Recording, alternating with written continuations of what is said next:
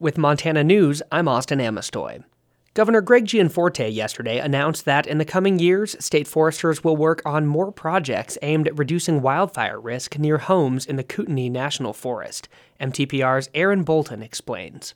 Under what's known as the Good Neighbor Program, Montana's Department of Natural Resources and Conservation can carry out logging, thinning, and other projects on U.S. Forest Service land.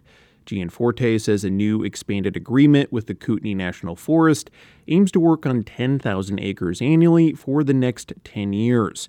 He says those projects would help protect homes near Forest Service land from wildfire risk. If that goal is reached, it would be a significant increase in state foresters' work on federal land.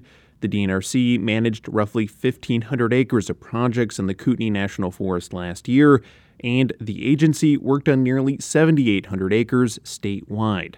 In Columbia Falls, I'm Aaron Bolton.